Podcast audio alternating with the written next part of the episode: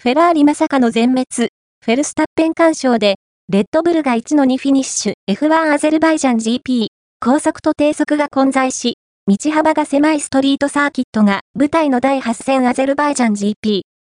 結果は、M、フェルスタッペンが優勝し、S、ペレスが、2位とレッドブルが圧巻の1の2フィニッシュ。メルセデスは3対4で、角田は DRS のトラブルもあり、13位に終わった。